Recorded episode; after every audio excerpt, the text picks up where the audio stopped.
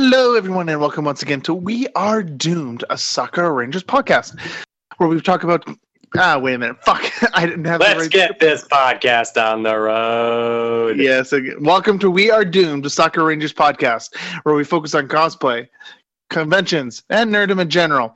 Who are we? Well, I'm Cole. I'm the Green Ranger. Let's get this podcast on the road. I'm Tyler. I'm the Black Ranger. And no guest, no White Ranger. Aw. We don't need them. It's con crunch time. Let's make this Eh, fast. it's more fun. Eh. Got things to cut. They all got cut. Who wants them? No one. We're here by ourselves. Just the three of us. So, Just the three of us. so stop. So, so let's get this podcast on the road. Uh, what do we got today? Guess what? Guess what? Guess what? Five days. At uh, five days till con. Five days till con. Well, four days. Yes, it technically. goes out. Sure. Yeah. Nah. Yeah. Four days to pre-con when this goes out on Monday. Three days it goes out on a Tuesday. Con's already Oh. over if this doesn't go out. It'll go out. It'll go out. We'll be recording the one at con. We're going to be recording one at con too for those uh, those at home who listen. We, we Uh, I don't. I don't know who listens. No one does really. But hey, they can watch us record then. We'll be at Sakura-Con recording. So if they're That's like, right. yes, We will be.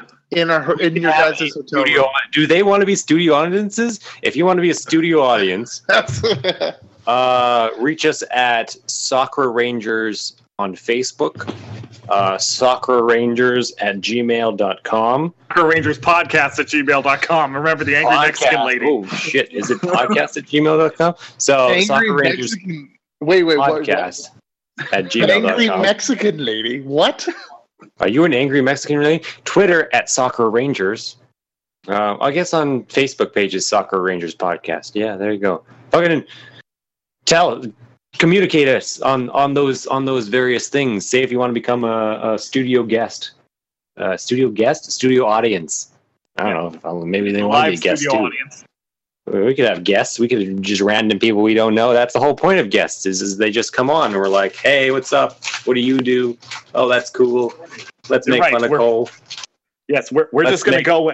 We'll be in the hotel room recording this podcast, and we'll just randomly go and reach out the hotel room door and go and grab a random con goer and say, "Hey, welcome to the podcast. How you doing today?"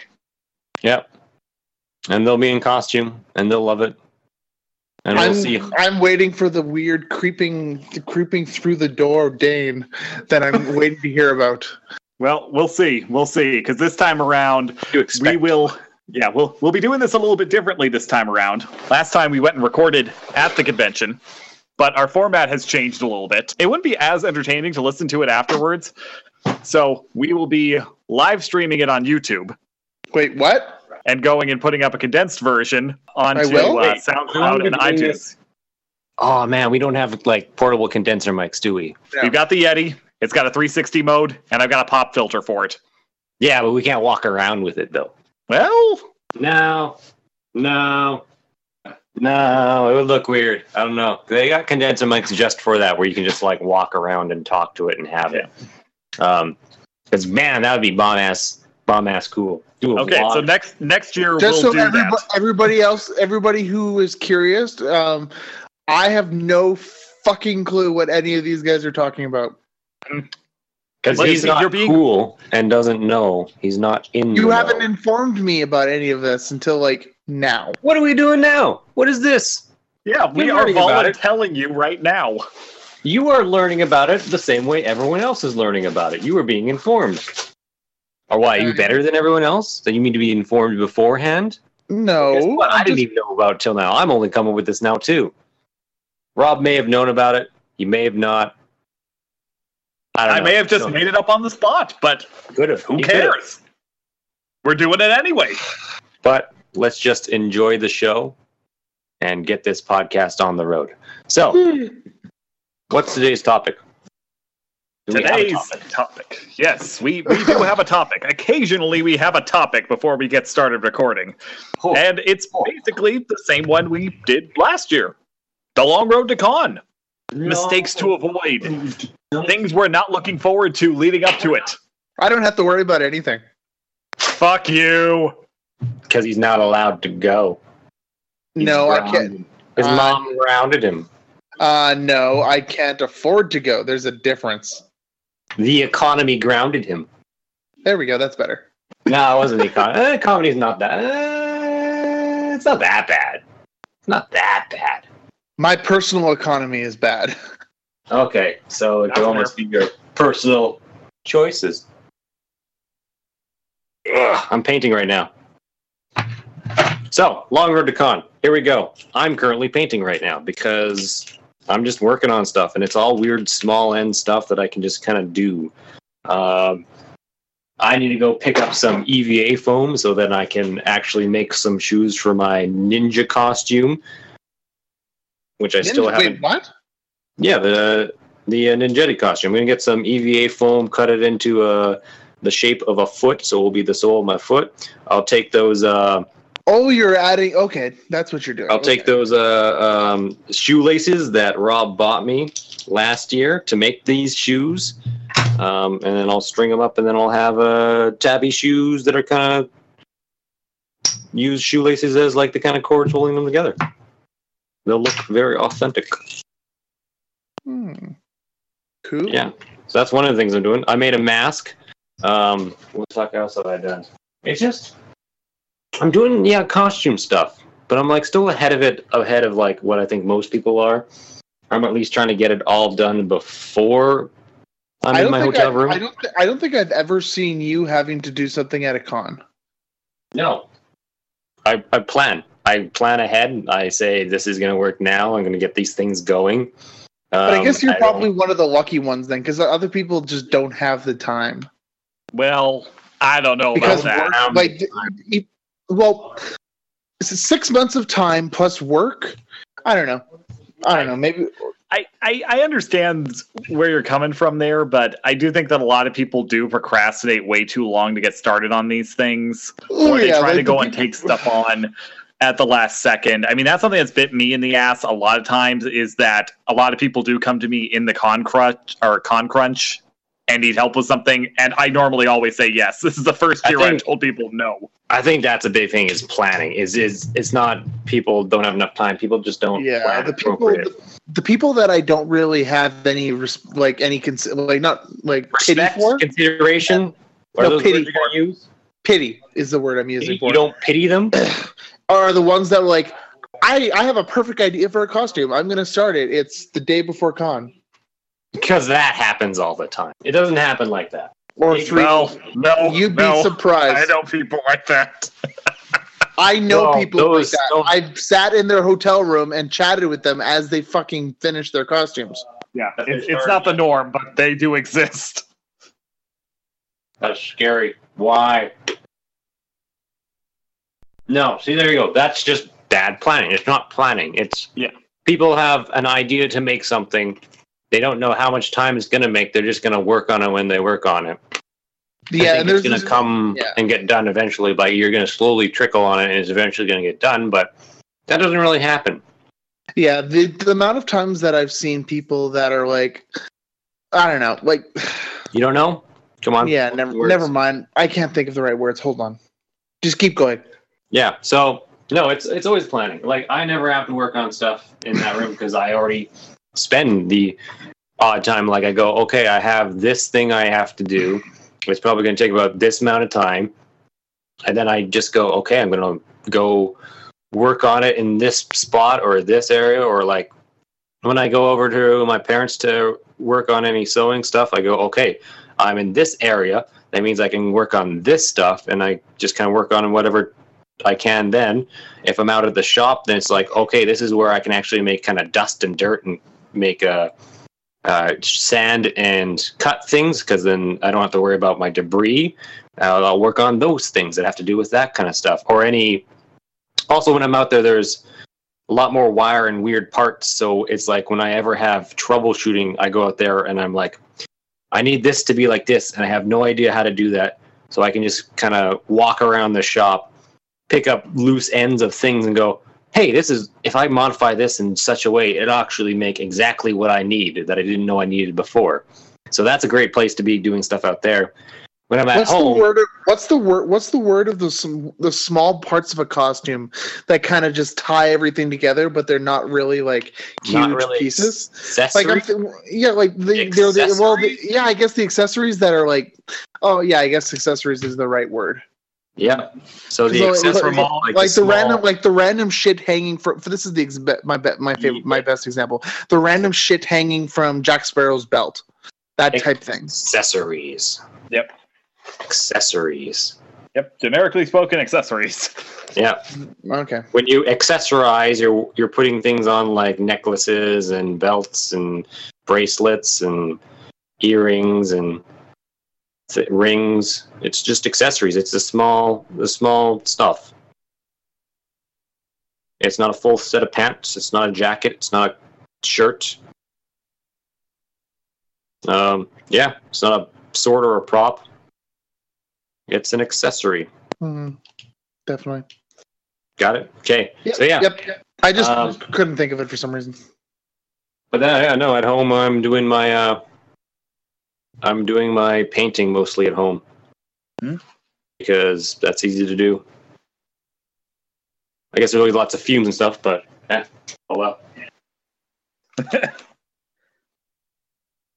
so, yeah, that's kind of like I have my areas that I work on stuff. If I had one shop that I could work in on everything in, then I think that would be different. I would very, I'd probably get things done very quickly because I could be like, oh, I'm working on this part. I can just walk over here and I can work on this part. Which well maybe that's might- something we could think of for for in the future Maybe that'd be a bad thing though, because then I would work on stuff too quickly. And sometimes some stuff you just gotta put down and let with. sit. And like sometimes it's gluing, sometimes it's painting, sometimes you just gotta like put it down and let it sit and like kind of. Don't get sick of it in other words like I know No, like, not, it's No, not a. no. It's not a. Uh, well, or get tired of working on something because no, no, I'm, But- I'm no, not talking in the sense of ideas of that, like uh, get like burn yourself out on it. I'm Yeah, talking about yeah. the sense of like sometimes you can work too quickly on something.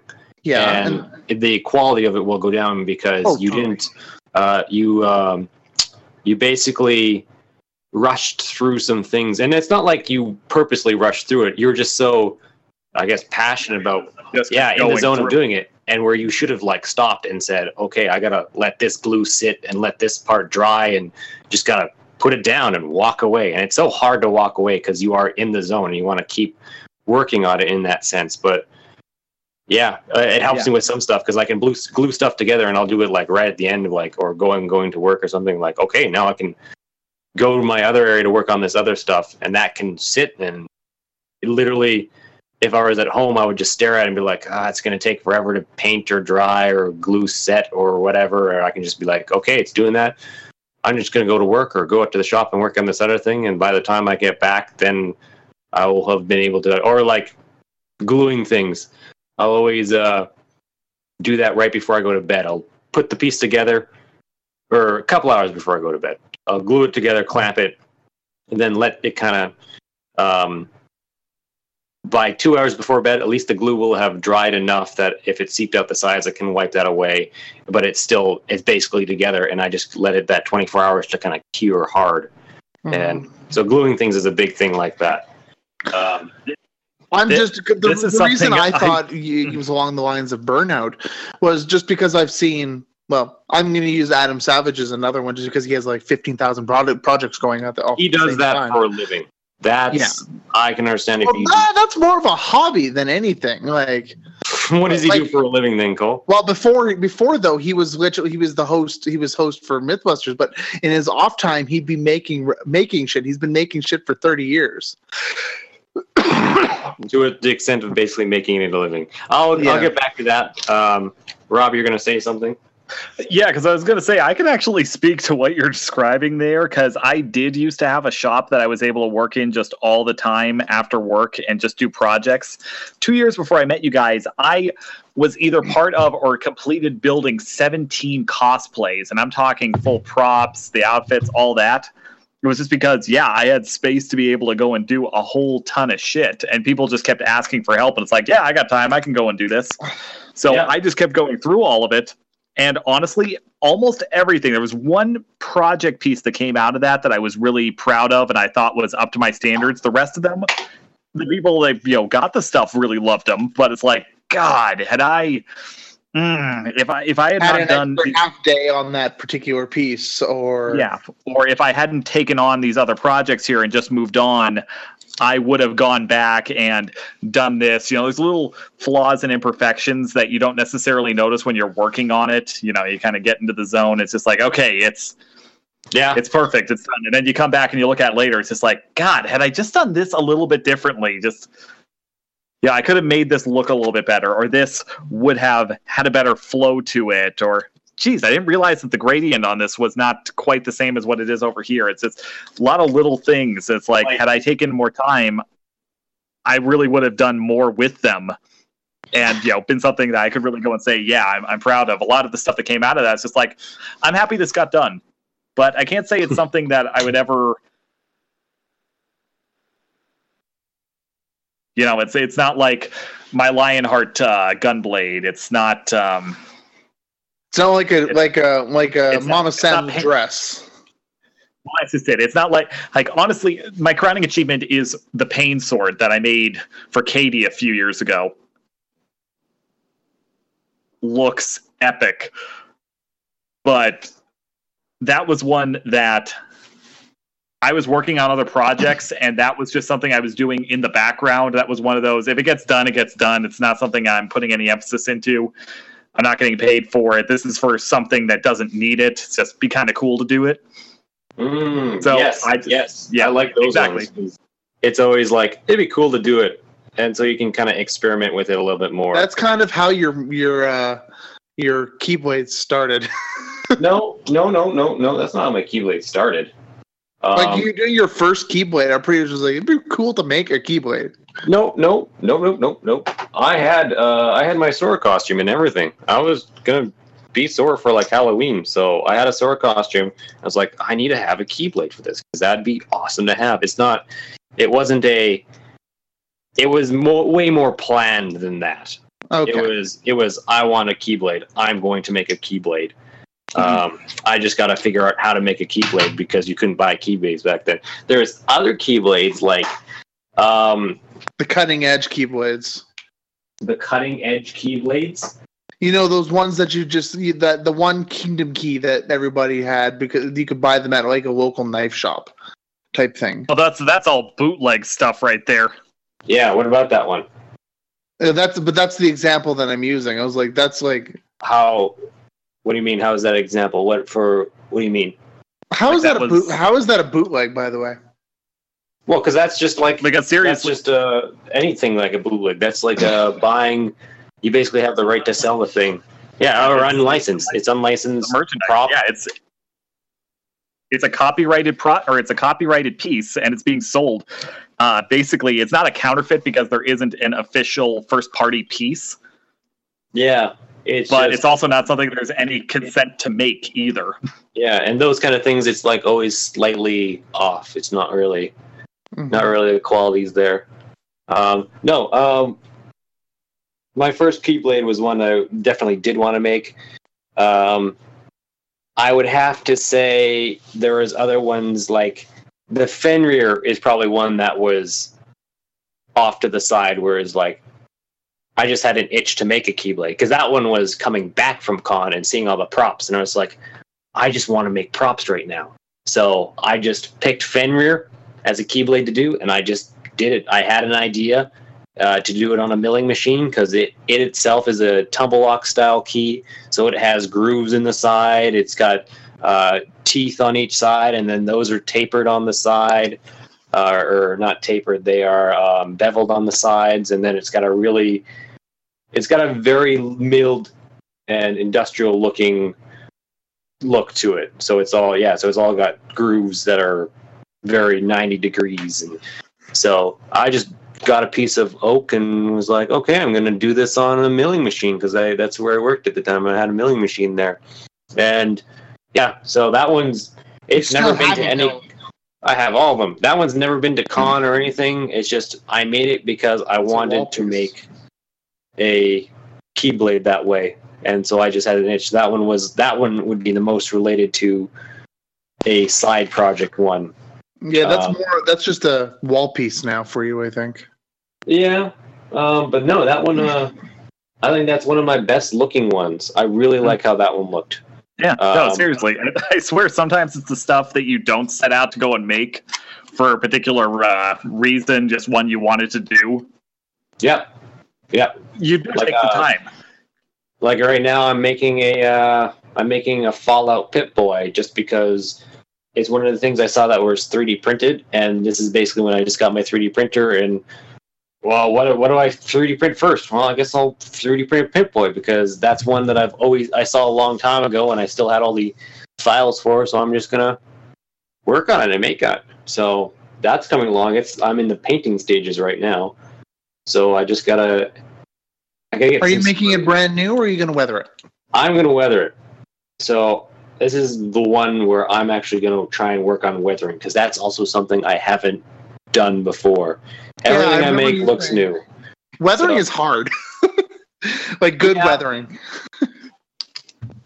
Yeah.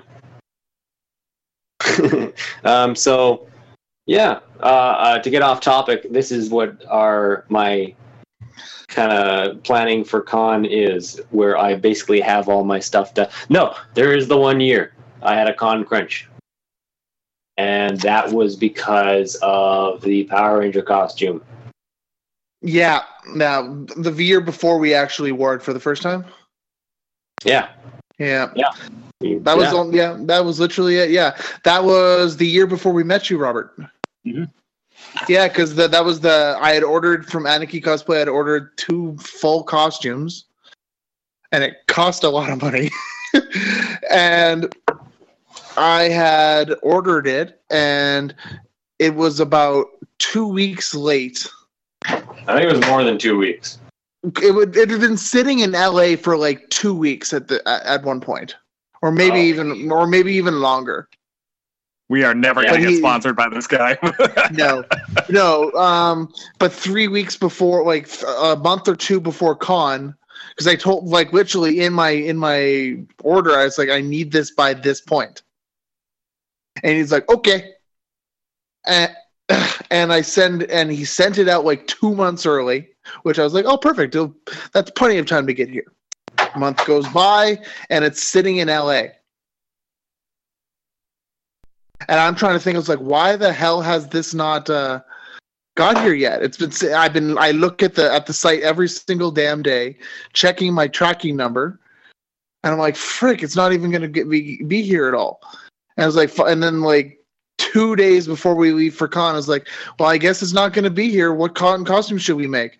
So we literally Uh, yeah, I think it was more than two days. Um, but a week or two. It was about a week. Uh, it was closer to a week. I think it was less. because than a week. because I think it was like, should we should we give up on him? And we were, and, and I remember it was like, yeah, let's. And you were you were trying to convince me. I was like, we should probably think of something else to wear just in case. I went full bore. Basically, it was. I think it was a week until I think it was yeah, because it was like a Thursday. It was like a Thursday, and I was like, I got to make a costume. I got to work on something so I can have something for con. And so what I did is, I got. That's where my Mugen costume came from. Yep. I um I went and bought a Mugen sword, took out the blade on that, put a put a wooden blade in. So I guess I still had enough time to Yeah, you had the blade of a sword, put in a wooden blade, make my shoes for it too. So I basically had a you had about crates. two weeks. You had about two Uh, weeks, I think. I don't know. It was pretty damn close. Uh, maybe I worked on. Maybe if I had two weeks, the first week I worked on my sword, and the second week I worked on shoes. Because the shoes I literally did in a lunch hour. And your mom, yeah, and your I mom made shoes. the rest in. I need shoes, so I'm just gonna fucking take this crate that some wire come in and just cut it up. Just cut it up into a square to the size of my foot, and then cut up the parts and uh, drill those together, and then drill some holes. And then I took some uh, the uh, jacket, like the the yeah, it's a jacket. The jacket is made out of a silk. It's a type of silk, and so I just took some fibers from that and just wove them together. And it's a very so it's actually really strong because it's silk, but it's very it frayed a whole lot while I wet, wove it, so it looks like uh, so it's the same red as the jacket, and it's very fibrous looking. So it looks like it's um, almost like not tweed, uh, like uh, what the hell is that stuff? Um, ah, I can't remember the name of it. It's that string that's like you put tie parcels up in. Um, Twine. twine. There you go. I wanted to say tweed, and that wasn't right. So it looks like twine. It's it's fibrous like Tweed twine. yes, I know. That's the problem. Um, so it's fibrous like twine, and so it looks like that kind of like very earthy fiber when I wove it together because I just did like a braid and put that into my shoes, and it's lasted me ever since then. Like I've used that shoes more than once, and they've they're strong. So, and that jacket I've used way It also hurts your too. feet a lot. Every time you wear those, you bitch about how much your feet hurt. I've never bitched about how I bitch about how loud they are, Cole. oh, I'm pretty sure you've said about it because it hurt your feet No. at least once, it? those are actually they're really comfortable. Like they're they're just a plywood, so they're not like a hardwood or anything. So you can walk on them, and your feet don't hurt or anything. Um, they're just loud. They're fucking loud. That's what I always complain about. Um, Then what shoes were did make your feet hurt? I remember you. I've never about- had shoes hurt my feet. If anything, every shoes I've talked about, they have been pretty comfortable. That's what I always when I make shoes. I try and make them at least comfortable. Like my Sora shoes are super comfortable because I just grab some shoes from Their Walmart. normal shoes are in the inside. Yeah, well, you can you can buy normal shoes and they can become very uncomfortable. That's the problem. Is like the more regular shoes you buy, like if you spend like fifty bucks on a pair of shoes, those are the ones that are more likely to make your feet hurt for some. reason. Um, these ones were like twenty bucks, and they're just uh, God, they look like kind of army shoes. They're just that kind of bulky black shoe that has a big sole on them. Um, so that's what they were, and I was just like, okay, that's good. I just threw them in my shoes, drilled a hole through the um, through the sole at right where the arch is, and that's where like I have a uh, Chicago screw in, and that's basically what holds my shoe together. And they're super comfortable. I don't have any laces in them because the outsides have the Velcro straps, and that's what laces everything up. Those are fine. Um, those uh, the Mugen shoes are just they're plywood put together, and I can walk on those no problem. It's just you gotta get used to walking with them because they're weird sandals. But once you do, you're you're fine. yeah, and they, and you always know you're coming when you're wearing them. Everyone knows you're coming. Um, I guess the only thing I can say about those is those give you a workout because they're they're heavier than regular shoes because blocks of wood. hmm So maybe my calves were probably no, So they weren't even bad. Like I don't remember my calves being that bad either. Um, what else? Fucking shoes. My other shoes are my Organization 13 shoes, which are just regular um, square-toed uh, dress shoes, slip-ons from Walmart, and I just put the shoes, uh, the rest of the boot around them. And those those shoes are fine to walk in and do. They're just like walking in dress shoes all day. So, yeah, like I don't know. You you seem to just put things in your head of like you just assume that I make shoes and they are automatically going to hurt because I could. I well, no, that's not what I said. Probably say.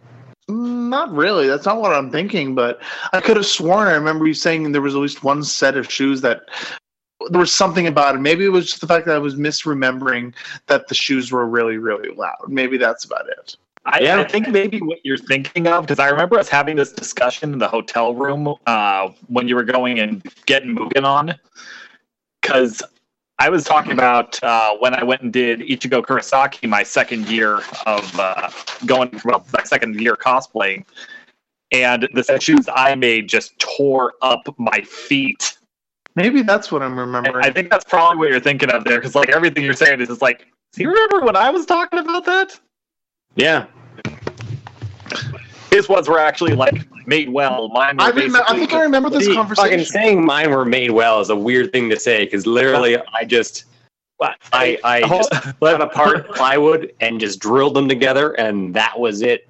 Um, they were even too tall, so I had to at one point take them to like the bandsaw and cut them shorter, and I didn't really cut them straight. So then I had to sand them to make them flat again. So, I think I remember. I don't mean truly made well. I- I just mean compared to what I did. I think they're I remember still they're still lasting. They're still around. Like I can use them. I can put them on right now, and I can walk around. and I would have no problem. And Oh, mine are yes. not that way. maybe maybe that's the conversation I'm remembering because I remember Robert, you were expressing your extreme uh, confusion of why his feet didn't hurt and why, and like wouldn't I remember you talk. I, yeah, your huge confusion about it. I, I was curious about his process on there because, yeah, in the case of mine, I basically, and you know, I now know that it's because of structure more than anything else.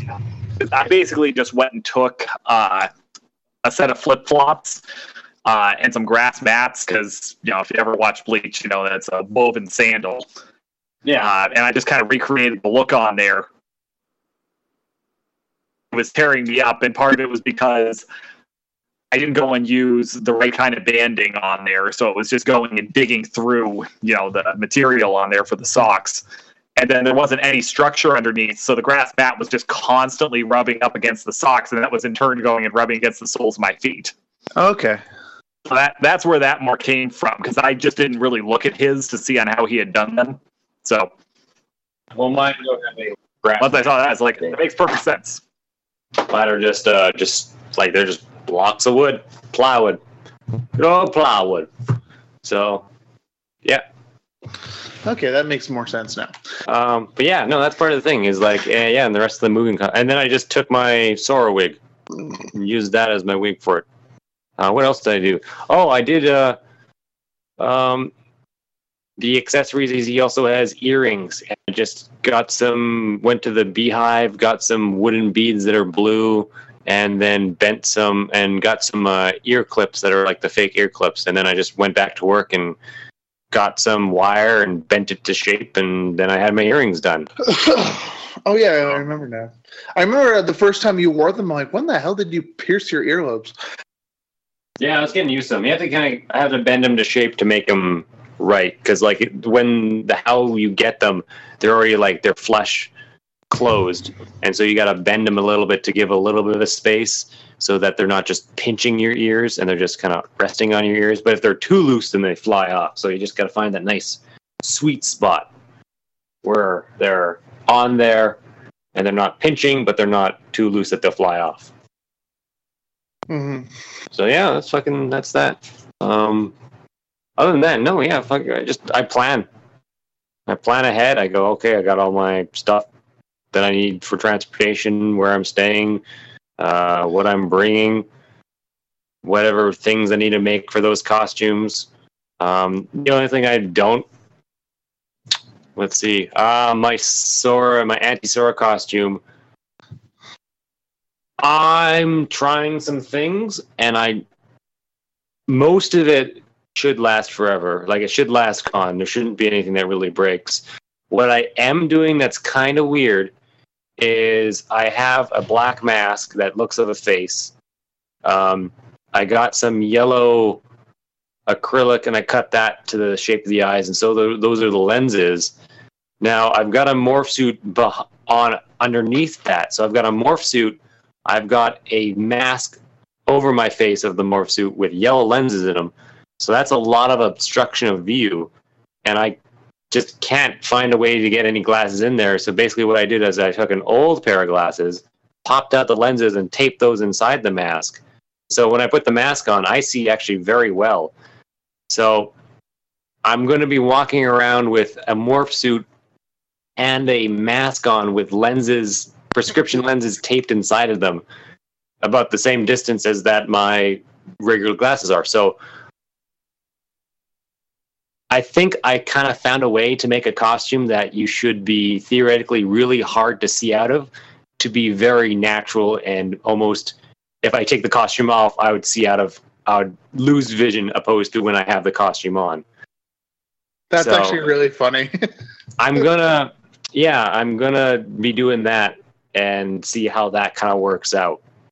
So more often not, I'll be keeping the mask on because it'll just be easier to see with the mask on than it will be to see with the mask off. Which yeah is normally not how it's supposed to be. Normally it's be like people can't see a thing with a mask on and then take it off so that they can see what they're doing. Um, so yeah, that'll be that'll be my little experiment this Sakura Con is working with my anti Sora costume. And then after that, I'll just bring my also my, Ninjetti, Mm. bomb around in that for a little bit. Uh, probably my Friday costume is my Ninjetti, and then uh, Saturday is going to be my uh, anti Sora, Cool, cool. which I have a Keyblade to go along with too, because I made the Kingdom Key Nice. and I painted it my own colors because I that's always something I always wanted to do is make the kingdom key, but it's such the generic keyblade that it's like ah, I don't really want to make it. If I do make it, I want to make it my colors and not kingdom key colors because it's almost as if everyone has their own kind of colored kingdom key because like you have Sora has his and then uh, King Mickey has his own reverse colored gold one because he's ostentatious like that. Um, so I'm just going to have mine, which is like a blackish, darkish gray for the shaft. Uh, the hilt is purple, and then that little band on the right above the guard is uh, gold. So it's almost kind of inverted. Well, I certainly can't wait to see that in person. Yeah. I can hit you with it. Would be surprised. Okay, so that's that. So the the uh, what that does again is the uh, I always I always say that next year I'm not going to bring a keyblade. Like that's it. I'm not going to bring a keyblade this year. Uh, like once again, I failed, and I'm going to be bringing a keyblade. Should I even brought a keyblade, two keyblades last year, and like I didn't even use them. Like they were just in the hotel room. Um, You used one. no, I didn't use any. I didn't use any of them. I brought one to be used, but I then just brought two. No, okay. I did. I guess I did bring the one for Axe, but even that I didn't really use it. Yeah. Or did I? No, I guess I did use it. You did use it because there's pictures to prove it. Yeah. Because I fucking wanted, I was like, you're going to be Axel. I'm like, Axel's Lee. Axel now has a Keyblade. Lee now has a Keyblade. I'm going to make that Keyblade. Because, god damn it. If I do anything, it's make Keyblades. Speaking of what's the word? Um, And then that was also the Uh, talk of like when I was at the, uh, uh, what, what fucking conversation was happening. Someone was saying something, we're having conversation. It was like, oh yeah, Tyler made this thing. It's like, yeah, I saw that. He made another Keyblade. Right? But it was inflicted in the way. Oh yeah, he just made another Keyblade. And it was just like, oh, I guess that's just what I do. It's just like, oh, he made an, another Keyblade. Um, yeah, yeah. Go on to your story, Cole. um, speaking of pictures and final and and um, organization 13, we still haven't seen those pictures. Oh yeah. Fuck, whatever happened to those? I never see any. Like, goddamn. I feel like that's another thing. Is like there's these photo shoots that happen, and I just never see any photos from them either. Yeah. Who, who I'm took just- this? Or do you know, Rob? Do you know things? Yeah, that that was Rose that took those pictures, and yeah, they were Oh. delivered to one person who never disseminated them because I guess she didn't like them. Who? Uh, really? Oh, okay. Um, That was Rose that took those photos. Okay. Well, shit. Well, then I guess that's what it is. Yeah, because I just that's another thing that I've always talked about. That's we this has been brought up how like mm-hmm. I never get any photos or photo shoots done of my stuff because I just never think about it. And then like people are always asking for like, oh, can I see some pictures of your costume? Like, oh, no, Oh shit! no, you can't because I really don't have any because I get progress photos of stuff, but like me actually like posing and doing stuff like most people The do. only the only costumes you have that are you in costume are Sora Yep. and a couple Power Ranger photos. Yep. And then I do have Miguel and Tulio. Yep, and Miguel and Tulio. Um, and then I've got some stray, stray Axel ones. Yes. So, and a random and one Xemnas. and one Xemnas. So that's what I mean. It's just like, um, that's why I'm I'm always for candid photos because that seems to be the only way that I actually fucking get photos of my costume is candid photos. No, I, uh, this is one thing I will say that has become a real issue for me because when cosplay, when, when I first got into it, there were places that people would just post pictures of what they found. There still is. Well, there there still is, but you used to go and see people going and posting a ton of stuff. Like everybody would just go and mass upload all the pictures they took from the convention onto places like Flickr, Photobucket onto or- places like DeviantArt. People would upload all that stuff there, and it was really easy to go and search. You know, people would go and upload them into folders with certain names and whatnot. It was really easy to go and search them out and find pictures of yourself. Now everybody just Mhm. uploads it to Facebook or Instagram. And it's like you don't have that ability anymore.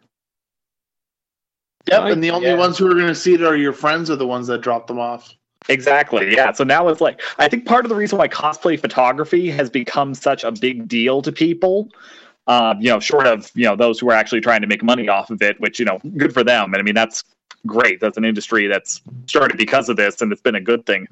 But for the rest of us, I think part of the reason that cosplay photography has become such a big thing is because you can't find pictures of yourself. It's like, oh man, I took this one really epic picture. There's like a hundred people that took pictures of it. Not one. Per, yeah, you'll never find it until Um, some. Unless guess somebody. yeah. There is an unsung hero. There are those guys. I see them, and they're more often than like some kind of sh- short Asian guy with a camera who looks kind of uh, looks kind of little, a little awkward. And what he'll do is take photos, and then he will come up to you and like show you it, and like Yeah. that's that's kind of now the unsung hero. He'll do that, or I've had it where they'll give you just a business card, um, Yeah, and and be like, "Here's your business card," and it'll be on one of It'll their be on sites. this site in a week. Yes, and those guys are legitimately my hero because it used to be that, and Ugh. there's still a little bit of this, but like cosplay hunter. Yep, Uh, yes, no. Yeah. I recognize the name. Yep. Okay, yeah, big local celebrity in the cosplay scene for a long time because he was like the guy that started using business cards in this area. He would just go and take pictures, and sometimes he would just flag you down. It's just like, you guys, photo shoot session right now over here, and he would just go and do everything. For free. And he wouldn't charge. yeah exactly. Never charged anything. Yeah exactly. It was free exposure basically. It's just like hey do you have a name you go by? Do you have an Angelfire account? Because you know that used to be a thing. Um now, this is the guy that would take down your information and he would go and share it with you after the fact and be available on his website. It's like that was the norm for so long but then you had social media popping up and especially with cell phone cameras getting as intuitive as they have people have started using that stuff and it's become so easy just to go and upload it from there you don't really need the computer anymore so the nature of cosplay photos has changed Yeah. Um, I still find stuff. So like uh, the Sakura Con website does have photos posted. Uh, they did But those are last year. Uh, last year they didn't really have a lot. There's other years they do have lots of stuff. I have to Um, admit, there is a really good picture that the Sakura-Con site had of me f- lightsaber fighting with with Kylo Ren. yes Um, but another place I look is actually Tumblr. Um, I go in Tumblr and I'm able to type in the tags for SakuraCon, and I find actually a good chunk of uh, photos on there. So I don't know if it'll be that case. Maybe it's dying on there, and maybe I won't find them as much as I used to. But past years I have. Mhm. Um, DeviantArt, I never really actually found a whole lot of. No, I have found stuff on DeviantArt, but Yeah, that- it's never like tagged Properly. Sakura-Con or anything. Uh, that Um, that used to be the big one because there was a lot of upload communities like that that's kind of on where olympic cosplay started That's where a uh, lot of you know, before it fell cosplayers apart. started. DeviantArt? yeah, Yeah. no joke A lot. I, a Not a thing co- anymore. Like I still It's- post on DeviantArt. I actually, yeah, I haven't posted still- a long time on DeviantArt. I should post on DeviantArt. it, it's But- still the world's largest art community Yeah. not as big as it used to be, but yeah, that's where people would go and post a lot of their cosplay development progress, and that's where they go and post a lot of their professional shots. Because one thing I will give DeviantArt credit for, and there's admittedly not a lot of things you do because they do have kind of a weird management system over there. When you upload something onto DeviantArt, the ownership situation doesn't transfer. This is part of the things that drives me nuts with people uploading cosplay photos onto Facebook. According to their terms of use agreement, you no longer own that photo. Mhm. It's their property now. Yeah. Yes. Um, basically, whatever you upload is belonging to whoever uploaded it. Um, kind of good. Like, um, you can you can do complaints. Like you can complain, um, and say, uh, well, complain is not the right word. You can notify saying, hey, this is there is problems with this. This is like my stuff, or this is already copyrighted, or things like that. But I normally I haven't seen anything like that. But I really I'm not super into the community of that, so I can't really say.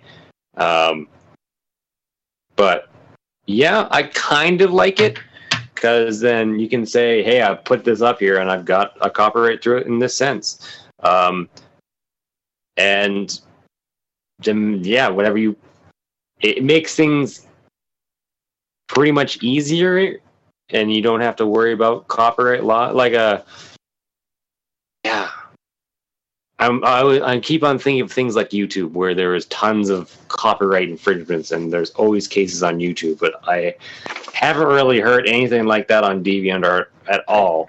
It, it basically doesn't exist on DeviantArt, and the reason why is though they do have in their terms of use that they do maintain the right to go and use art from uh, your page as part of advertising and marketing and whatnot. They will not directly profit from the sale of any of your stuff unless you are choosing to go and do prints through them.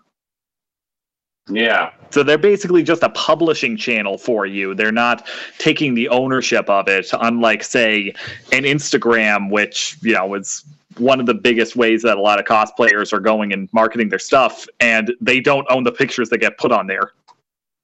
Instagram. Ah, I guess. Yeah, Yeah. that's that's the one that blows my mind that people still do that. But I understand that a lot of uh, these professional cosplayers that are putting stuff on there, they're basically going and putting their B script stuff on that. On And then any I feel like yeah, I'd say like Instagram is like the trailer stuff. Like Yeah. everything I put put on Instagram is very uh very like work in progress stuff too, and it's all updated at the time of like, hey, this is what I'm currently working on, or here's some pictures, and then I always like upload it to every other stuff.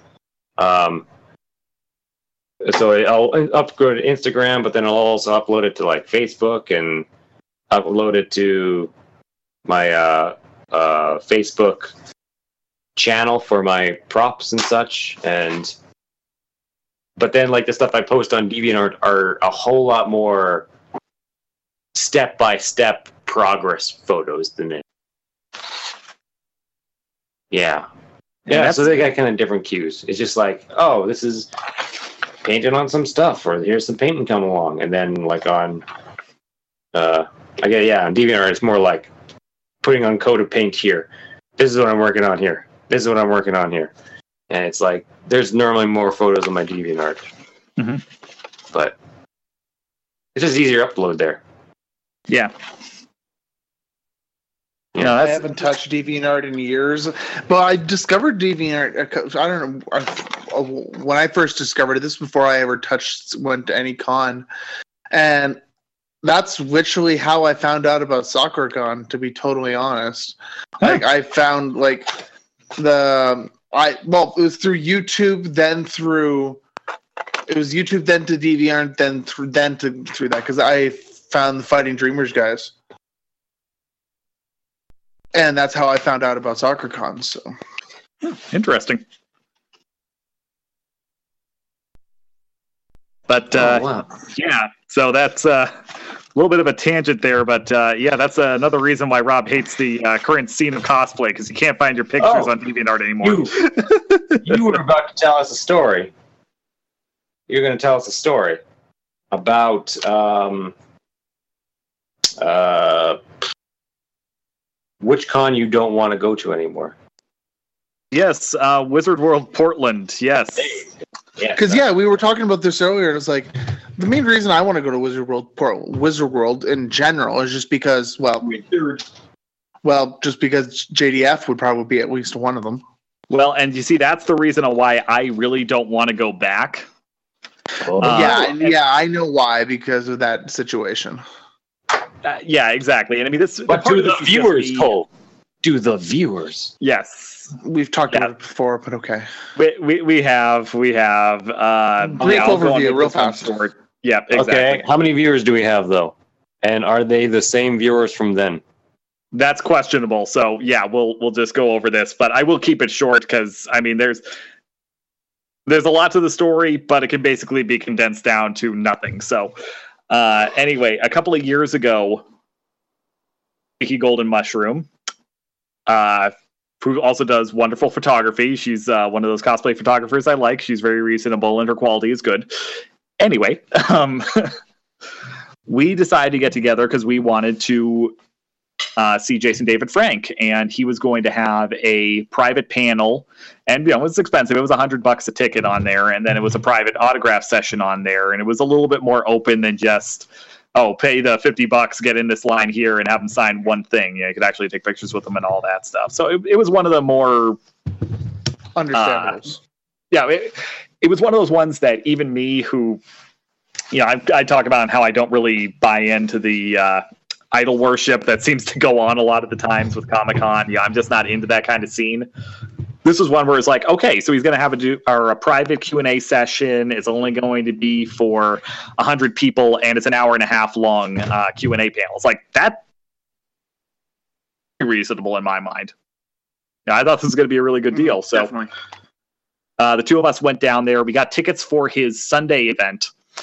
And we got down there. We skipped Friday. We're there most of Saturday from the drive down, stayed overnight. And we were trying to go and figure out uh, around noon where this session was going to be because on the Wizard World website, he had two of these events that he was going to do. He had one of them on Saturday, and I want to say it listed like around noon or something like that. He was also a judge for uh, the cosplay contest, and Heroes of Cosplay was going to be there, so it was a big deal, and you know, yada yada yada. Uh, this was uh, like right after the show had first premiered, and there was all the controversy in the community. So we got there. We had a lot of fun on Saturday. We picked Sunday just in case we had any travel delays or anything like that, and weren't able to make it on Saturday. Uh, and I think it listed at a four o'clock uh, event time or something like that. So it was going to be running basically with uh, closing ceremonies, is the way that we understood it looking at the website. Well, it's around noon, and we're trying to figure out where it is because it's not published anywhere in any of the event guides where this is going on. Hmm So we go over to uh, the information booth and ask them about it. They're like, and a half ago. We're like, what? And we're going pulling out our tickets, and it's like, but it says four o'clock on there. What's going on? You can go and take this over to the. Uh, uh, I'm trying to remember on what they uh, actually referred to it as, but basically, it was their customer service trailer Uh huh. Uh, that anybody could go to to complain or to go and look for lost and found items and all that stuff. And we went over there and went and explained our situation. And I'm sure that she's had a rough convention or something like that. I cannot imagine doing that kind of job. But she was very rude to us and went and said, well, the times that were listed on there was just the time that he was going to be staying at the convention. He's going to be leaving after his last autograph session around. Like, but nowhere on the website does it say that. It's just like if you've ever done a Wizard World, you would know that that's how we list these. It's like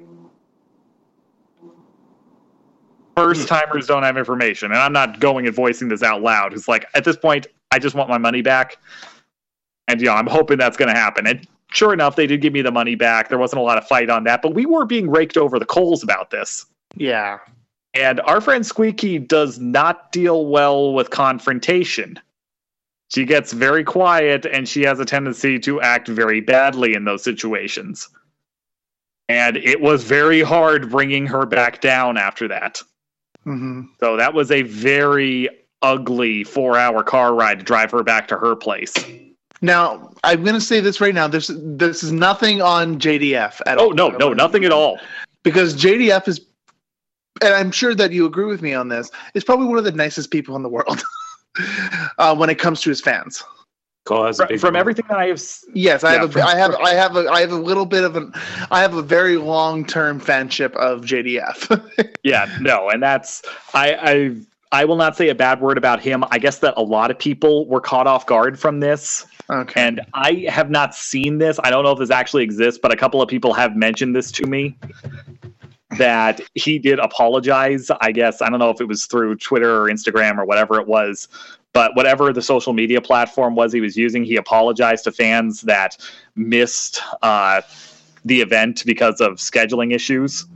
So I don't know. There might have been more going on behind the scenes, but we were both just very unhappy with how we were treated because we were very civil about what was going on there. It's like, Yeah.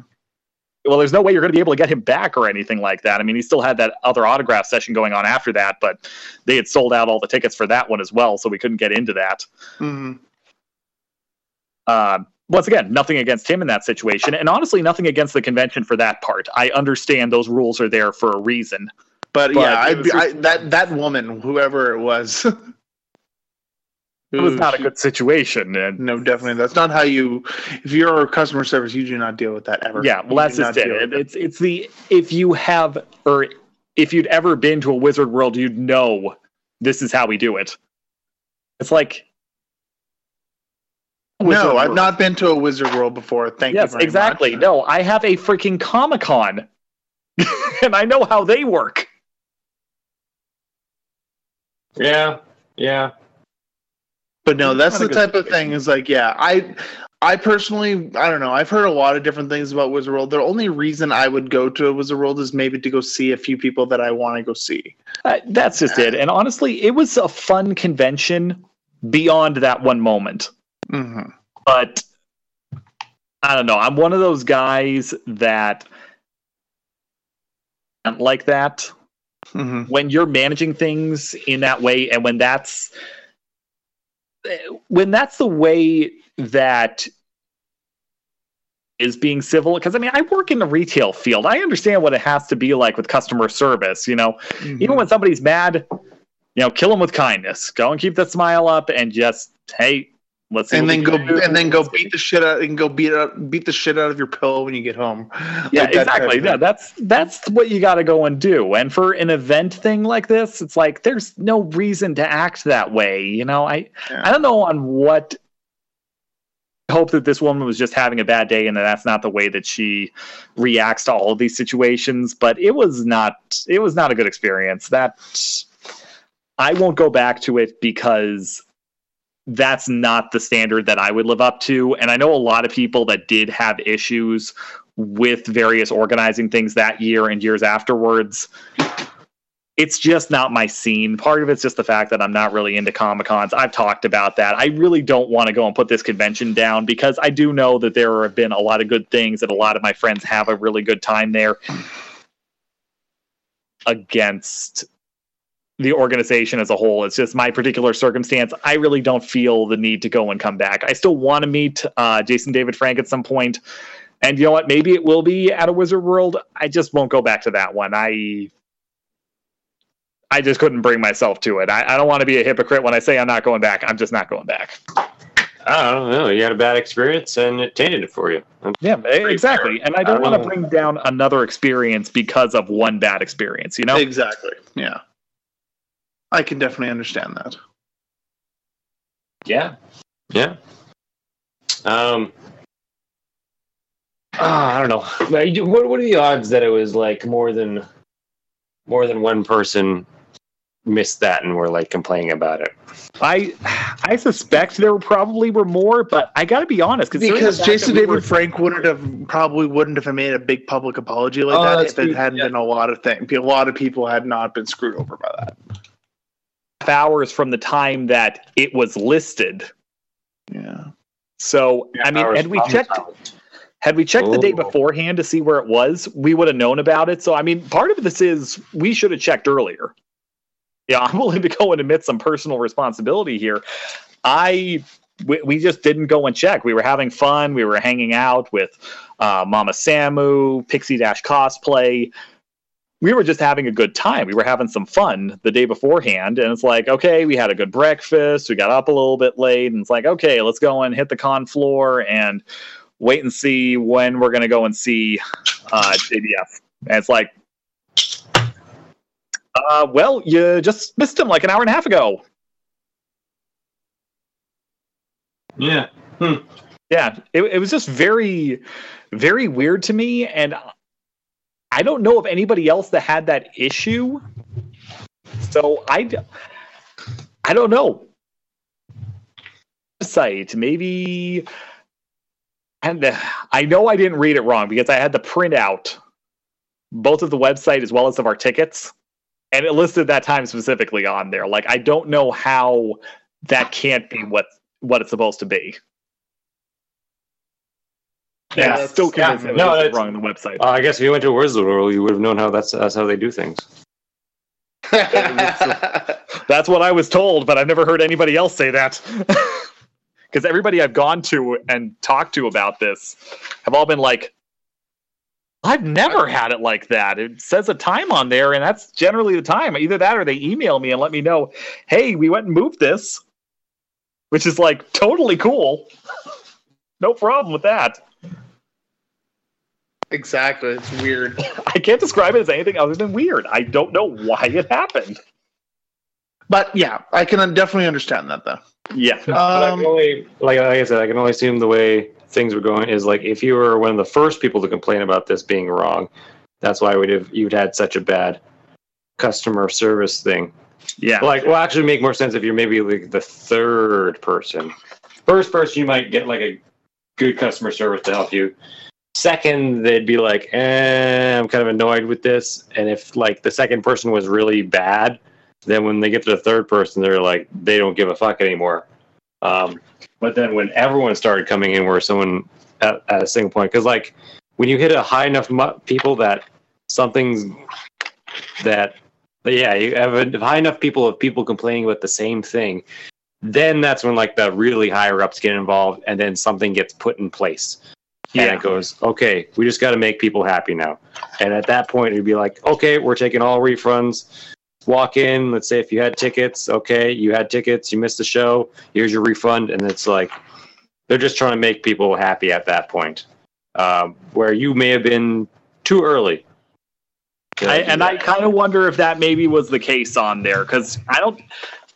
In hindsight, I don't honestly remember her even looking at the tickets when I handed them to her. I just remember her going and asking what my email was, and then asking what Squeaky's email was, uh, because I guess that must be on how they have everything listed on there for the registration and for payments. Because it wasn't like I was handed hundred dollars or anything like that. It was credited back into my PayPal account. So I mean, they must have some way of tracking that. So So I Yeah. feel like you may have been like maybe the third people that came in there complaining about this. That Maybe. and the other people could have been like that's either that or that person themselves was just a person. yeah, I, 'Cause I'd- I'd like to the time, think- too, where it's just like there are some people that are like uh, people volunteering for these. They they're not always saints. They're not always like the perfect person. They could just be a person who's volunteering but is not a nice person. yeah. So that happens. Things things get corrupt. So Most definitely. Anyways, back to the actual topic at hand. that's so, Robert, what, what, what, yeah, what, what type of rituals do you have before you go to con? Hmm.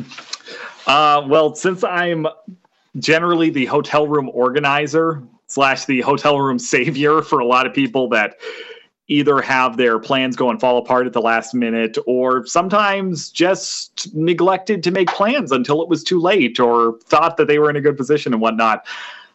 I'm just checking with people to make sure that we're all good. Like, I know you guys, I've never had to do anything with because we always go and communicate really well before con but with other people staying in the room i'm always checking and i have a i have a convention standby list for people who either went and had the original organizer of their room drop out or in a situation where uh, maybe they're not comfortable with where they've been set up. Hmm basically the long and short of it is i'm just contacting anybody that's on that list and going and seeing okay did you manage to go and make any solid plans? Do we need to go and find you a place still um, that's one of the things that i do. So my ritual is making sure that everything is set up and staged properly. And i know most people listening to this probably will think to themselves well that's doing too much. That's being too nice. They should be more on top of this. There's a reason why i do this and it's actually avoidance of future issues. Because before yeah because before i started doing this uh, there would be a lot of people that i would know and not people i would openly call friends. I want to emphasize this point. My friends have hotel rooms. I will have a place for them within an hour. There is always somebody willing to go and help out somebody who is a good person. And generally when i vouch for somebody most people that i would go and talk to about taking on somebody will listen and take them on you know guys like dj for example he's had situations on where the people uh, that he were or that he was rooming with uh, just either decided they weren't going to con and canceled the room or uh, changed their plans at the last minute. We're like, oh, hey, we got these people staying with us, so we don't have room for you anymore. I mean, he's been on the Sorry. back end of a lot of problems. Oh yeah. So sometime, or there was one time where he called me two days before the convention and was like, dude, Daniel went and her, Daniel went and canceled the hotel room. He says he's not going anymore. He doesn't have the money. Just like, he canceled the hotel room. It's like, yeah, I mean, I could pay for the room. It's just, it's already canceled. And uh, you know, they're not going to open up again in that amount of time. It's like, oh, great. Well, let me go and see what I can do. 20 minutes later, I got a room for him. Let's go and say, hey, do you have any room for somebody else? I'm overbooked, but I'm looking for a place. Uh, it's like, uh, yeah, we could go and stuff one more person in. I mean, is this a good guy? I mean, is he going to go and, you know, for sure pay? It's like, yes, yes. If, if I go and give him the all clear and you give me a PayPal account, he will have the money to you in the next 10 minutes. They're like, cool. Yeah, that's the one thing about DJ is that DJ may look sketchy as fuck, but he's not. No, I mean, he's legitimately one of the nicest people you will ever meet. he's a fisherman. He's supposed to look sketchy. exactly, exactly. But the problem is, guys like DJ, I have no problem taking care of. Oh, He totally. gets he finds himself in a good position. Most of my friends are that kind of people. The issue is though is that a lot of my friends people that are either friends with them, either riding on their coattails or people who are a little too self-centered or really shouldn't be going to con i think a lot of times is what it comes down to but they still insist on doing it anyway and will find their way to seattle even without a hotel room and then find themselves whining complaining moaning or putting themselves in a dangerous situation trying to go and sleep in the park in the bushes You've had someone try that? Known many people that have done that over the years Anybody we know? uh one i'll tell you after the podcast is over Okay. yeah but um, well, by the oh, speaking of, of of squeezing someone into a room, yeah um, I was randomly scrolling through old pictures, and I found the picture of Dane on the co- on the couch cushion with the with the washcloth. Oh, that that that will be That's a good picture. That like I want to I want to caption that with saying, uh, "This uh, there's always room for one more." yes, yes. Um, do me a favor, actually caption that and send it over to me. That will be our thumbnail for this week. I will. I I'll send the picture to you. I, I don't know if I can figure out how to caption it properly, but but I'll just send it over to you. Tyler will caption it. Just put it in the thing and I'll do it. Okay, I'll find it. I just need to dig through some old photos. All right, there we go. There we go. Oh, so anyway, uh, so yeah, you'd have these leeches that would force their way to the convention. They'd get there, and they'd always somehow have money to go and get the badge and whatnot, but they wouldn't have money for food or hotel rooms or anything like that. And Yeah. it's certain people like that going to be an issue at the con. I will try to get them taken care of ahead of time. And in no way do I ever try to go and put somebody into a position or into a position where they're going and taking on somebody who cannot pay for their hotel room. I want to emphasize that point. Yeah, But- neither would I. Yeah, exactly. But here's the thing sometimes being on top of those people and making sure that it's made clear that, all right, I'm trying to find you a place. This is what the going rates is. If you say that you can't afford it at that point, then you will have no sympathy if you go to the convention itself. Sometimes it's just about going and putting them in that position ahead of time where work and everybody's going to know about it because I have given them your name as I've been going and looking for a place for you and how much it's going to cost. Yeah, I was like, then I suggest you don't go to con if you can't afford it. Exactly. I've set the precedent on there, and sure enough, it has kept people away that should not be going to the convention. I know that's a little bit Because you- harsh, because you, but yeah, but you've kept you've made them think. That's the thing.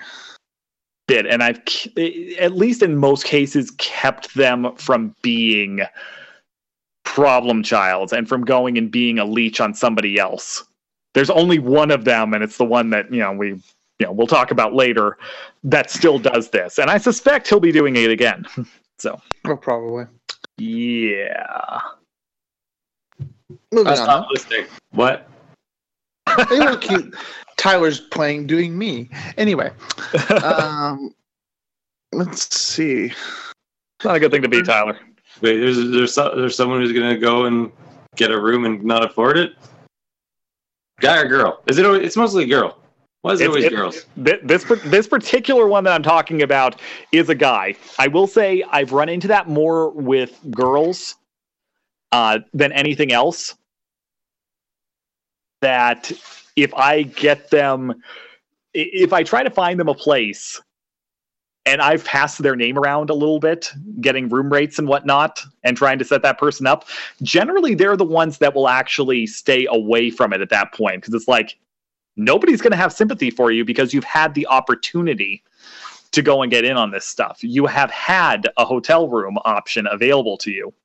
It's not, oh, I got here and the people I were going to stay with didn't show up or they flaked or, oh, they were planning on going and staying somewhere else and I'm not allowed to go with them. No, we passed talked. around a lot. Yeah, Yeah. but because they've now been, you know, put in a position where it's known that they were looking for a place, find a place. yeah. So, yeah, that's that's one of the things that I do is I try to go and do uh, drama llama avoidance. But llamas are cute. It can also be assholes. Yeah, that's true. They are Yep. assholes. exactly. Have you seen Kuzco? Ah, yeah. Yeah. Which reminds me, we're dressing you up as a llama next year, Tyler. Okay. You probably won't because I'd be the one who would have to make the costume. So, yeah. But you, you know, that's not quite what I meant. But okay, What did you Well, mean, Cole? I meant we're putting you in that in that role. Is like we're putting you in that role. Sure. You're going to be the llama. Okay. How are you? How will you do this? You'll just call me the llama. no, we're going to call you Prince Kuzco. Yeah. Uh, em- Emperor. Emperor Emperor Kuzco? Kuzco. Yeah. Just call me Emperor. I'm fine with that. I don't see how that's a problem. Yeah. Great joke, Cole. Yeah. yeah. it wasn't a joke, but whatever. Uh, no, you're trying to make it a joke, but it wasn't really. Now I'm just now I'm just gonna be called the Emperor, so you have to call me that now. Whatever. Call me it now. Throw off his groove. See, you can't even do it. Couldn't even do it.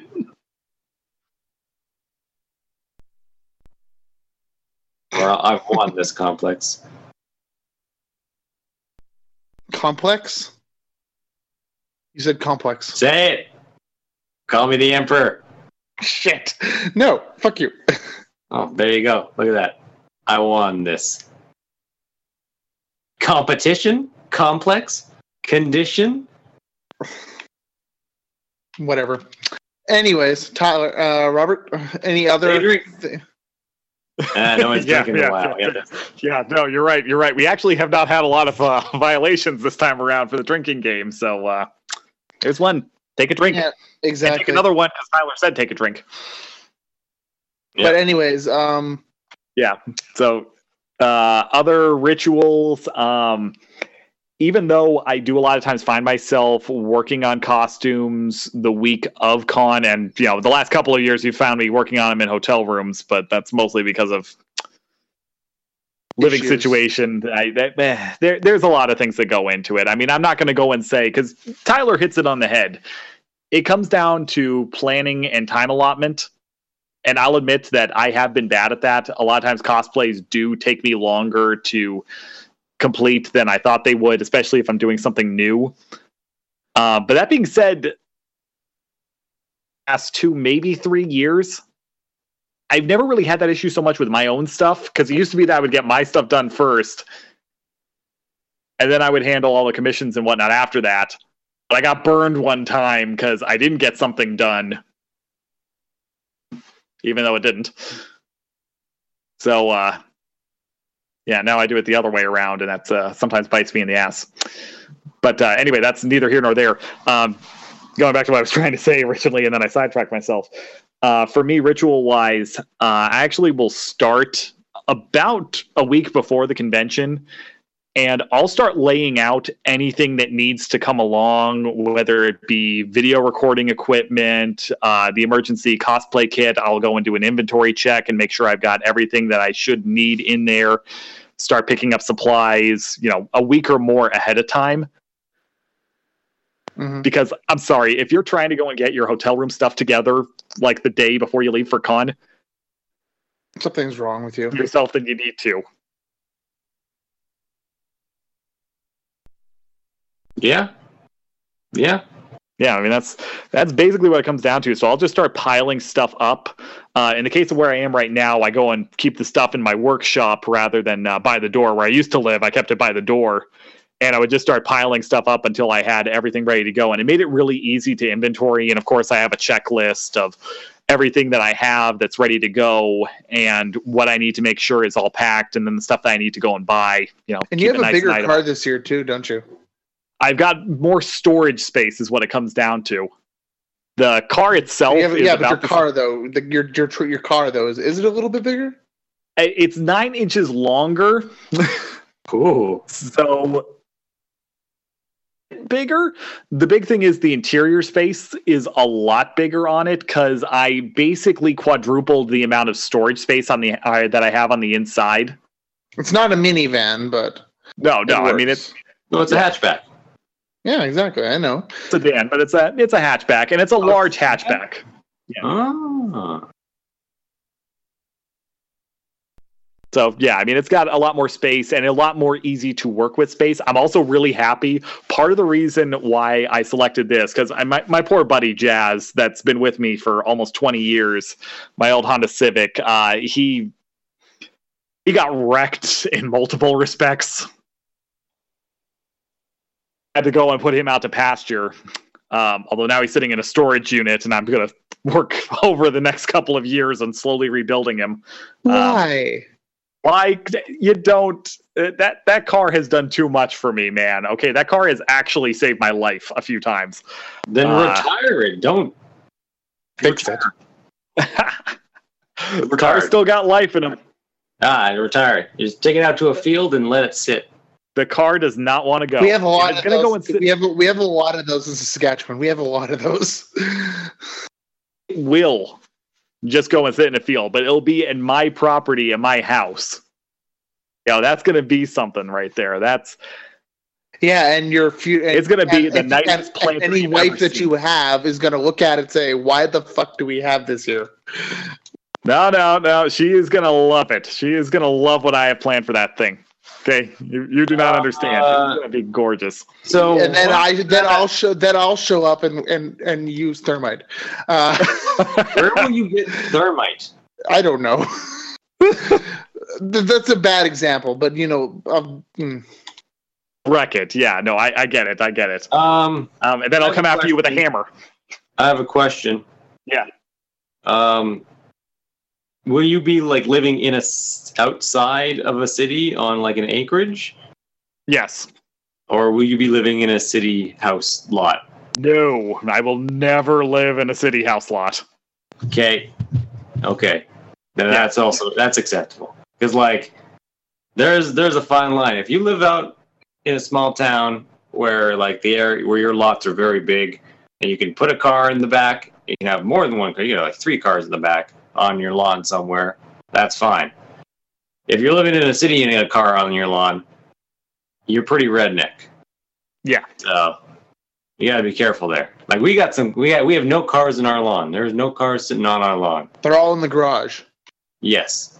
There was at one point, and that was in the back, and that was had a tarp on it. Yeah, your old car used. Yeah, your old one. I remember now. Yeah. So, No, no, that's I, I'm, I'm just to make a point here. I actually am looking at buying property, and I'm looking at a place with three acres. So Ooh. You're gonna yeah, have fun mowing that lawn. when you're when you're like early twenties, you can like going at your own pace is about getting a job. When you're in like your late twenties, it's more like going at your own pace is figuring out your career, but you should already have a steady job.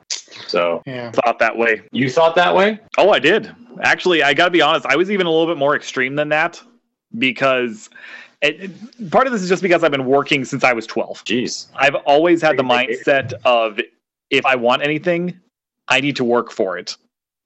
And that's one thing that my father taught me that I'm always going to be grateful for. It's true. So I've been working that whole time, and I mean, I I had no debt coming out of college. It's because Yeah, I paid my way through it. I, I saved up money going into that.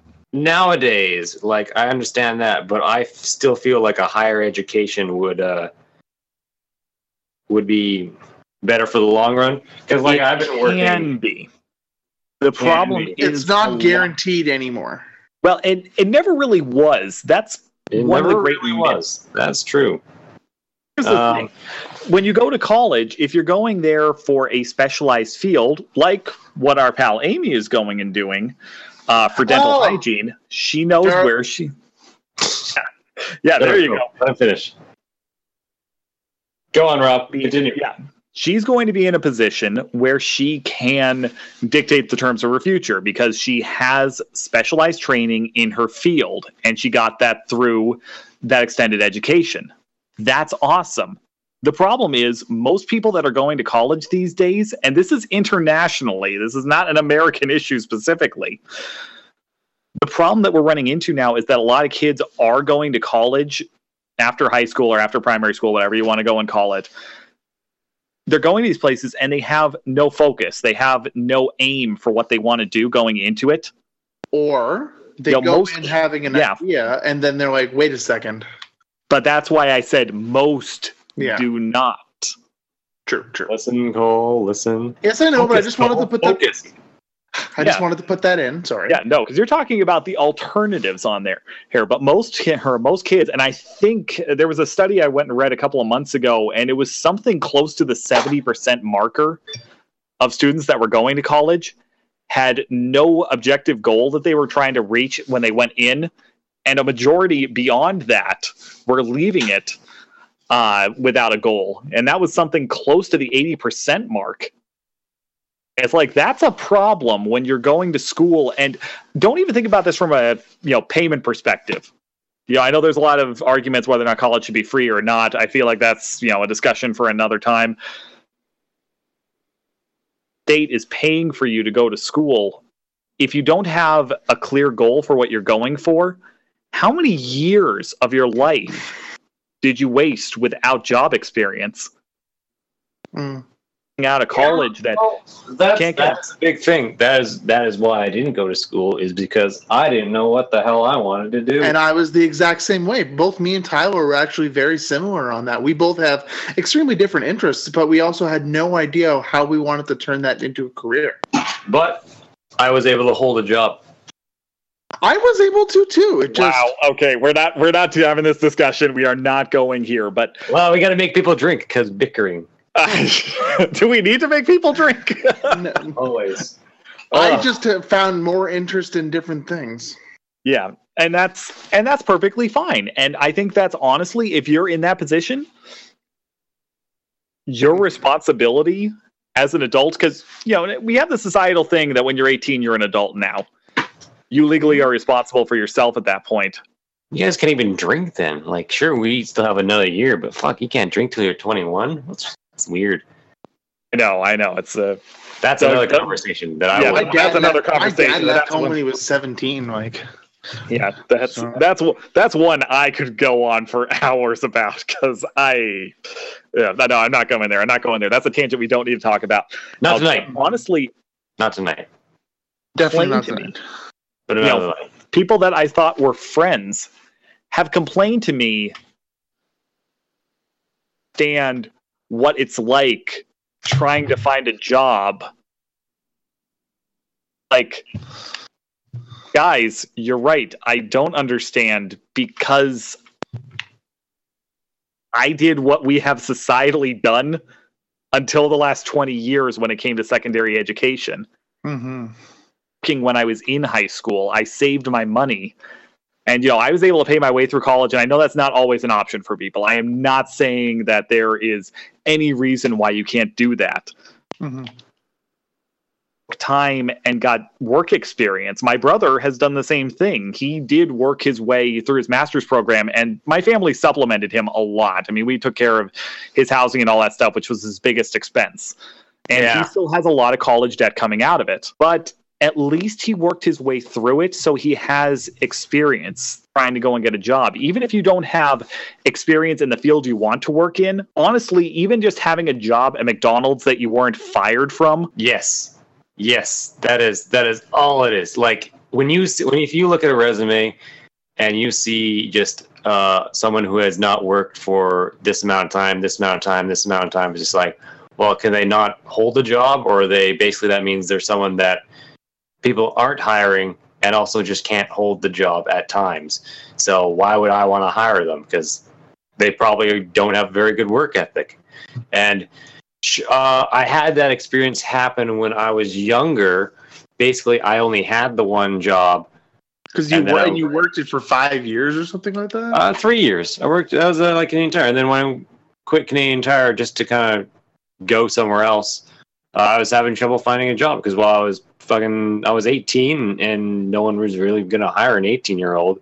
And then I got a job. I worked there for close to. No, I worked. I got a job at Loblaws at the Western Grocers. Worked there for three months, and then I got the job at uh, the Ring Lord and worked there for four and some months. And basically, Four and some years. moved- uh, four and some years. Um, and when that place laid off, instantly I got a job somewhere else because it was like, oh, you have you've been working somewhere for over four years. Clearly, they like keeping you around. And I worked there for a year, hated it, and then I was like, well, okay, I'm gonna go apply to another place. And then basically, I just uh, where I work now is the only place, the first place I applied to, and then got hired because I walk in there. I'm like, oh, I understand all this stuff. This is the kind of stuff I'm into. That was another thing. Is when I was working at the dealership, I missed being able to work on stuff and work with my hands and make stuff. I I had an itch to make stuff, and I just couldn't scratch it. And to the point where it's like, I can't work here anymore. I need to need to either have some kind of shop where I can work on stuff, or I need to go into a job where I can You make do it stuff all day. yeah which now that's when i that can go back all the way to the adam savage thing um, Mhm. where now that i have a job that i make stuff all day when i come home i don't really want to make stuff as much like i used to work on props all the time but now it's it is petered out quite a bit um, where it is because i'm already at work uh, troubleshooting all these things and and uh, making stuff with hands and making it work to the point where well I don't want to do that. It's like taking your hobby and doing it for your job. Once your hobby becomes your job, it can no longer be your hobby, and you just basically have to find a new hobby. But I still get the itch to make stuff. Like it's it's just kind of slowed down because I get most of it scratched from work. Um, and then like ideas where I want to work on is like it has to be a big idea where I'm trying something new. But if it's something small where I know I know how to do it, it either has to be really quick and easy to do because I know how to do it. I can just go and do it at one point when I have time, or it's going to be one that I just have no priority in doing, and it'll just kind of sit off to the side, and I won't have to worry about it. Like that's another. Since I do so much programming at work, I come home and the amount of programming and drawing I do at home is decreased a significant amount because I just I don't I don't have the same kind of programs I do at work, and so like trying to use two different programs for doing kind of the same method gets a little redundant and annoying. So it's like either I do it all at home or I do it all at work because I don't want to really split between the two, which are trying to do the same thing.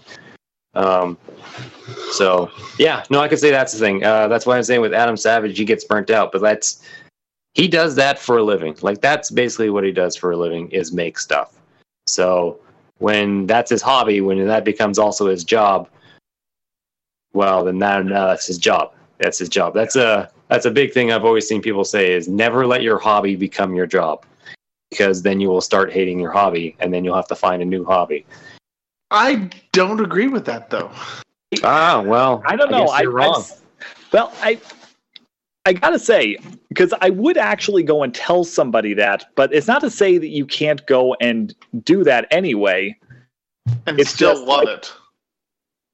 Uh, There's a lot of times where it does become something you hate because it does become tedious, it becomes monotonous. But I think part of it depends on what kind of stuff you do. yeah.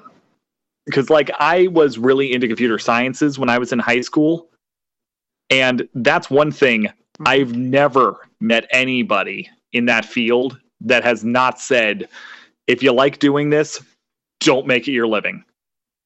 Computer IT and all that stuff is one of the most graining jobs you can have. That which is true. And it can be fun. I actually like fixing a computer when somebody breaks one. I like building them and all that stuff. Are all miserable. Oh shit, we just had that happen today. The graphics card on our computer died. And that was kind of annoying. then you compare that to something like Adam or somebody like Adam Savage, and yeah, Who started off as a rock time of his life. But I Oh, think yeah. part of that is because he doesn't work in a single medium all the time. No, that's Yeah. Yeah, he's he has a varied enough thing that I and think he has enough doesn't products that, he, and he also has enough um, projects that if he gets tired of one project, he'll he'll move to the next project. That's Like- just it. He's worked his way up to the point where he has that kind of flexibility, and I think that that, in a lot of respects, makes it possible to love Yeah. and be able to do it for a job. But once again, it's Um, not a singular focus. I, I'm still saying like that's something that like that's another. Well, I guess this is the other fretting is uh, get a job you like and you'll never work a day in your life.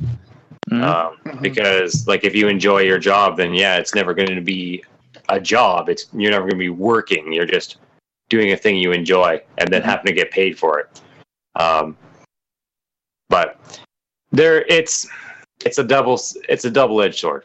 Yeah. Oh, totally. Is there you're doing something you enjoy doing as your hobby and you're getting paid for it, but then that now is your income. And if you're not successful at the job, then you're not eating, you're not making income, and then that's what can make the job not as good. Um, Adam Savage, he's successful.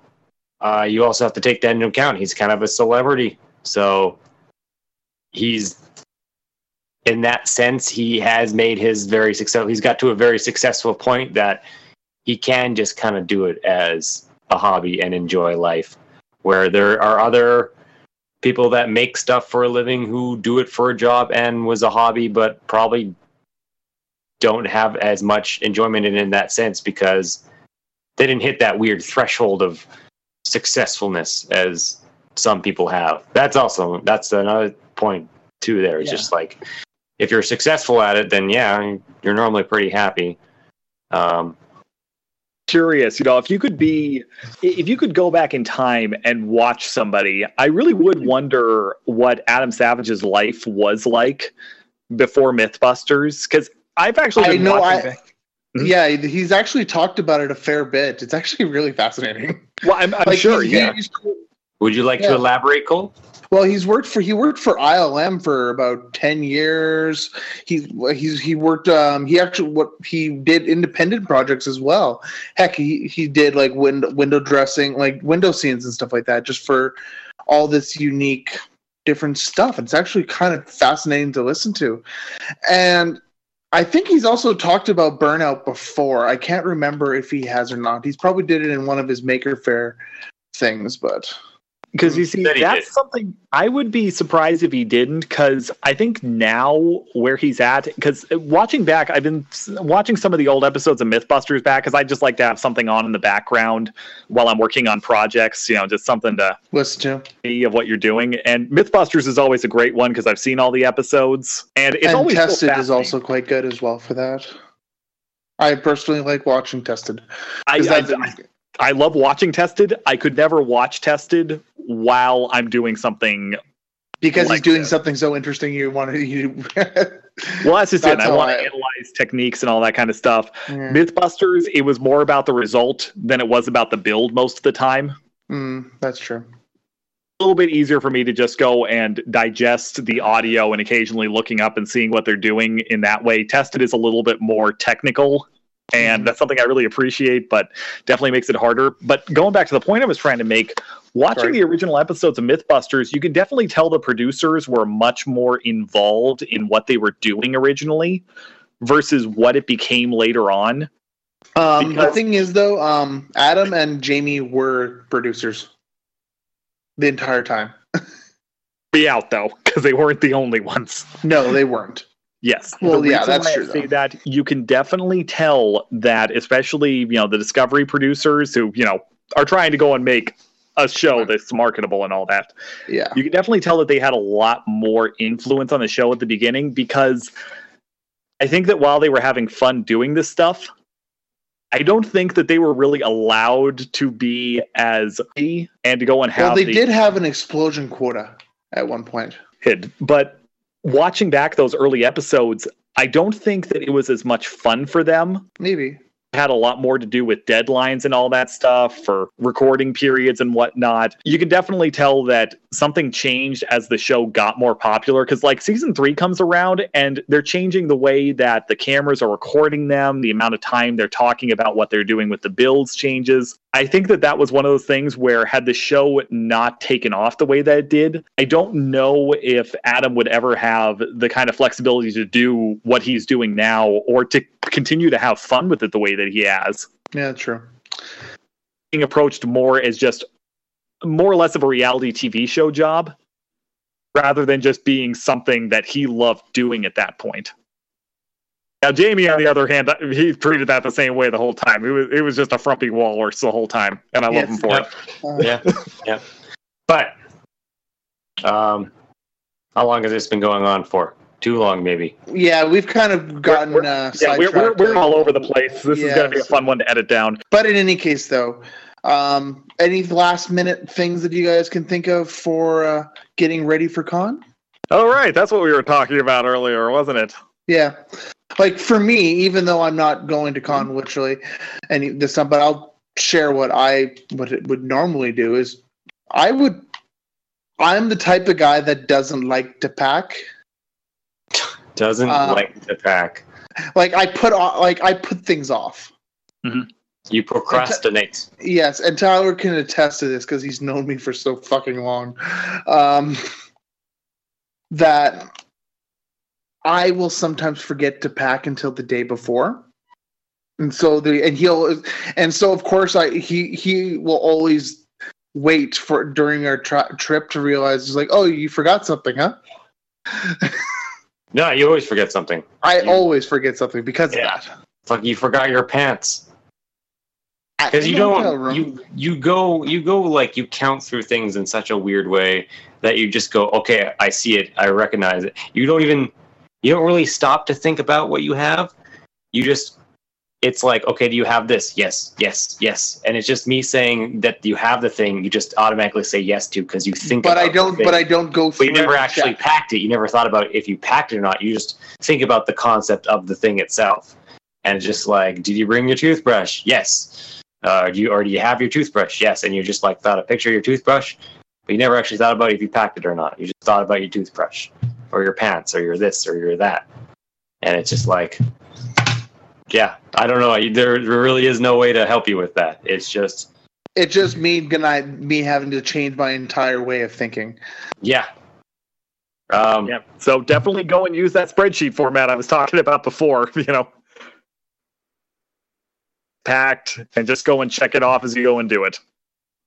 Yeah, I should probably do that. It'd be a good But idea. like, you actually like don't just check it off as if you're going to do it. You gotta like actually No, put no, it in do there. it, and then you check and it then off. Then check it off. You gotta like have Yeah. multiple check offs where you just go like, okay, I have, I see the piece. do I have to talk in Russian?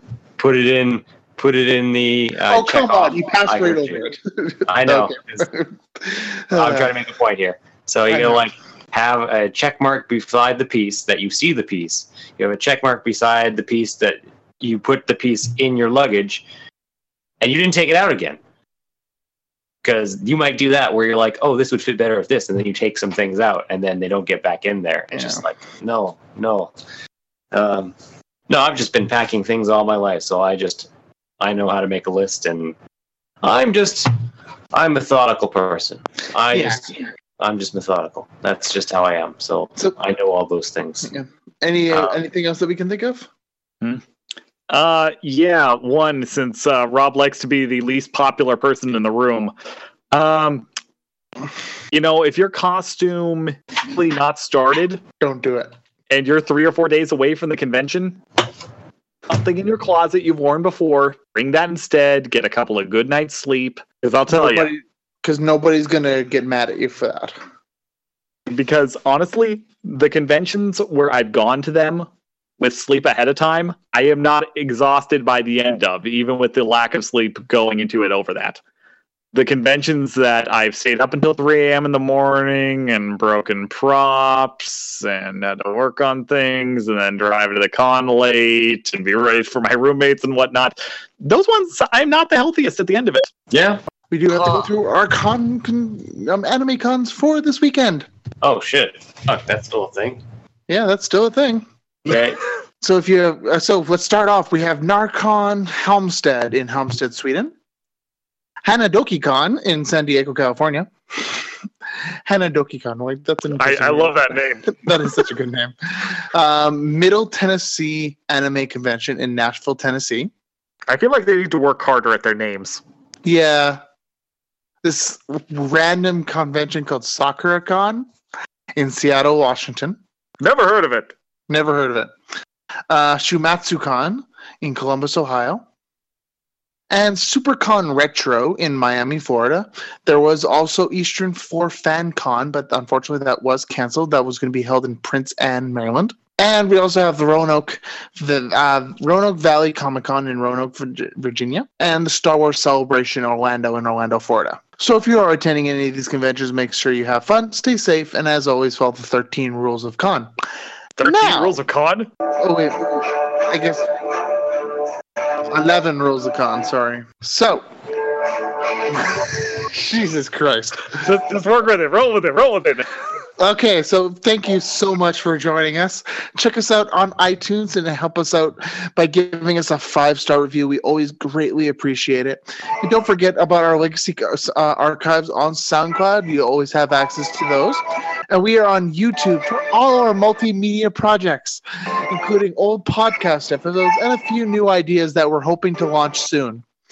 Um, please hit us up uh, on Twitter at Soccer Rangers, our email, Podcast at gmail.com, and space, not Facebook, Facebook page, Soccer Rangers Podcast. It's going to be a great season, and we hope you'll join us for all of that. Of course, we are doomed, updating every Monday. Take care, everyone. Bye. Bye. I hate you, Tyler.